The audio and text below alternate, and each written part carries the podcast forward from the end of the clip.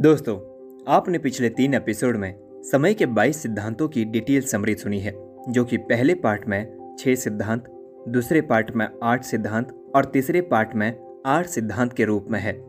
इस एपिसोड में आखिर के आठ सिद्धांतों की डिटेल समरी है। उम्मीद है कि आपने पहले के तीन एपिसोड सुने होंगे। समय के सर्वश्रेष्ठ उपयोग का तेईसवा सिद्धांत टीवी के संदर्भ में सावधान रहे। दोस्तों मुझे नहीं लगता कि इस सिद्धांत में मुझे कुछ खास समझाने की ज़रूरत है, क्योंकि हम सभी जानते हैं कि टीवी हमारा किस तरह समय लेता है। एक सर्वे में बताया गया है कि लोग हर सप्ताह लगभग सत्रह घंटे टीवी देखते हैं, यानी लगभग ढाई घंटे प्रतिदिन। इसका मतलब लोग हर दिन 20 प्रतिशत हिस्सा टीवी देखने में गवा देते हैं। ऐसा नहीं है कि टीवी सिर्फ़ बकवास या फालतू चीज़ें ही दिखाता है। उसमें शिक्षा के प्रति भी नॉलेज दिया जाता है। यदि आप सिर्फ़ नॉलेज बढ़ाने के लिए टीवी देखते हैं तो ये सिद्धांत आपके लिए नहीं है।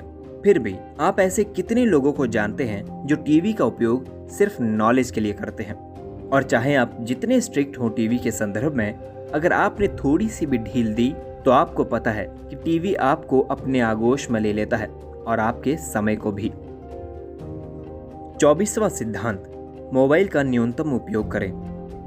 दोस्तों, इस बात में दोहराए नहीं, आज मोबाइल दुनिया को हमारी मुट्ठी में लाने की ताकत रखता है। ऐसे में मोबाइल का कम से कम यूज़ कर पाना तो लगभग नामुमकिन लगता है। यकीनन तौर पर मोबाइल के जितने फ़ायदे हैं, उतने ही नुकसान भी हैं। आज मोबाइल पर चैटिंग करना, वीडियो कॉल करना, वीडियो बनाना, फ़ोटो खींचना, internet banking, money transfer, file transfer, backup, online meeting, online classes, email जैसी कई अनेक चीज़ों का समावेश है। इसमें हर पहलू के दो सिक्के हैं, और वो हैं फ़ायदे और नुकसान। हो सकता है कि आप ये पॉडकास्ट भी मोबाइल के ज़रिए ही सुन रहे हो, परंतु अगर ये वैल्यूएबल है तो आपका मोबाइल का उपयोग फ़ायदे वाली लिस्ट में आएगा। पच्चीसवा सिद्धांत, इंटरनेट पर समय बर्बाद ना करें। दोस्तों, ये बात सच है कि इंटरनेट ने आज पूरी दुनिया को एक दूसरे से जोड़ रखा है। आज दुनिया की लगभग हर चीज़ इंटरनेट पर मौजूद है। परंतु जैसे हर सिक्के के दो पहलू होते हैं, उसी तरह इंटरनेट के भी दो पहलू हैं, वरदान और अभिशाप के रूप में। आज बड़ी बड़ी कंपनियों को इंटरनेट के बिना काम कर पाना उनके लिए असंभव सा लगता है। परंतु एक आम इंसान पर इंटरनेट का प्रभाव किस तरह पड़ता है, ये आप खुद अंदाज़ा लगा सकते हैं। आपने गौर फरमाया होगा कि जब भी हम इंटरनेट पर कोई सवाल सर्च करने जाते हैं तो सर्च इंजन में सर्च करते वक्त और भी कीवर्ड्स नीचे आते हैं, जिन्हें पढ़कर हम वहाँ पर क्लिक कर देते हैं। और बस, सारा खेल वहीं से शुरू होता है। हम देखने कुछ और जाते हैं और देखना कुछ और शुरू कर देते हैं। और इसमें दो घंटे कब निकल जाते हैं, ये बताने हमारी माँ हमारे पास आती है और कहती है, बहुत पढ़ लिया, चल, खाने का समय हो गया है। वैसे भी एक रिसर्च में ये तथ्य सामने आया है कि लोग खास तौर पर युवा, हर सप्ताह 33 घंटे इंटरनेट पर बिताते हैं, यानी लगभग पाँच घंटे प्रतिदिन। और जब से ये लॉकडाउन हमारे जीवन में आया है, तब से इंटरनेट हमारा बेस्ट फ्रेंड बन चुका है।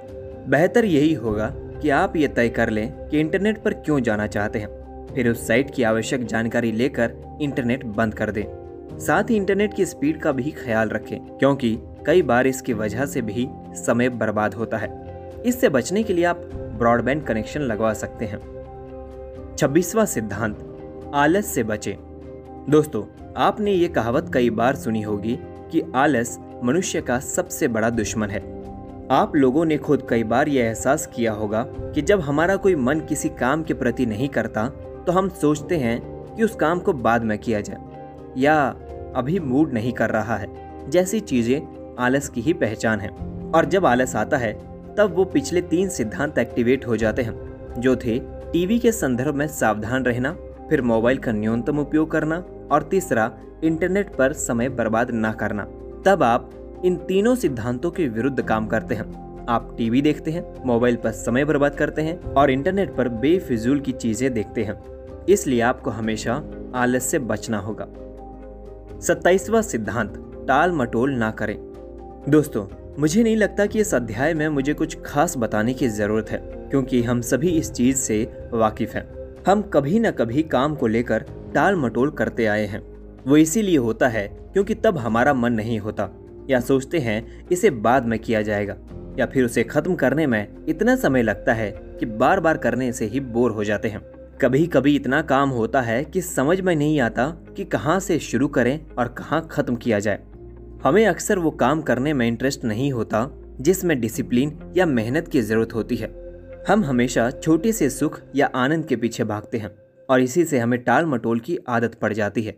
इसीलिए आपको अपने मन को काबू में करना सीखना होगा, क्योंकि वो काम आज नहीं तो कल करना ही पड़ेगा। तो इससे अच्छा है कि वक्त रहते पूरा किया जाए। अट्ठाईसवा सिद्धांत, अगले दिन की योजना बनाकर अवचेतन मन की शक्ति का लाभ लें।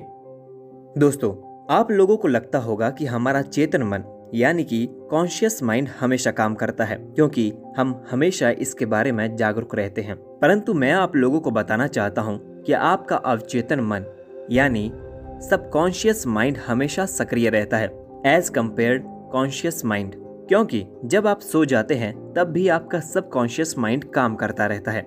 यानी कि जैसे आपके बाल बढ़ना, आपके नाखून बढ़ना, आपका सांस लेना, आदि। और हो सके तो सोने से पहले ही अगले दिन की सूची बना ले, जिससे रात को आपका अवचेतन मस्तिष्क, यानी सबकॉन्शियस माइंड उस पर काम करता रहता है। और अगले दिन उसी सूची में काम करने में उपयोग आता है। हो सकता है कि आपको और कुछ नए सुझाव भी मिल जाए। उनतीसवा सिद्धांत, बुरी लतों से बचे।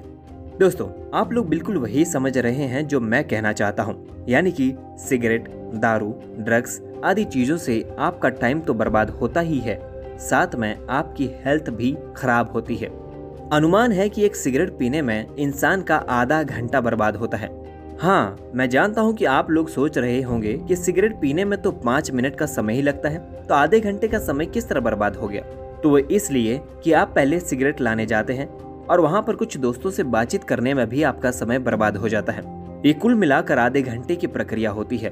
वहीं, जहाँ जब इंसान शराब पीता है तो वो समय तो बर्बाद होता ही है, साथ में आने वाला समय भी बर्बाद होता है, क्योंकि आने वाले समय में इंसान को कुछ होशो आवास नहीं रहती, और जब होश आएगी, तब उसके पास एनर्जी नहीं रहती, और उस एनर्जी को वापस लाने में भी काफ़ी समय निकल जाता है।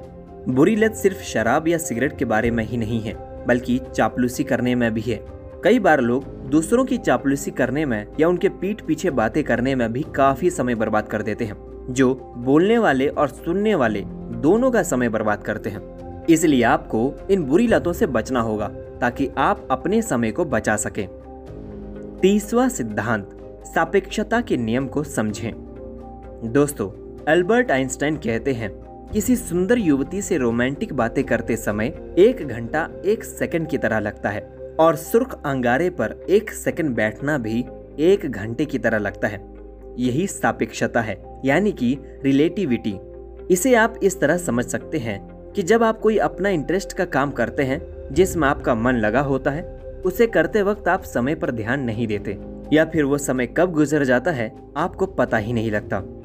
जैसे कि आपने देखा होगा कि बच्चे जब खेलते हैं, यानी कि वीडियो गेम क्रिकेट या कुछ और तो उनका ध्यान समय पर बिल्कुल नहीं रहता, और उनका समय कब गुजर जाता है, उनको पता भी नहीं चलता।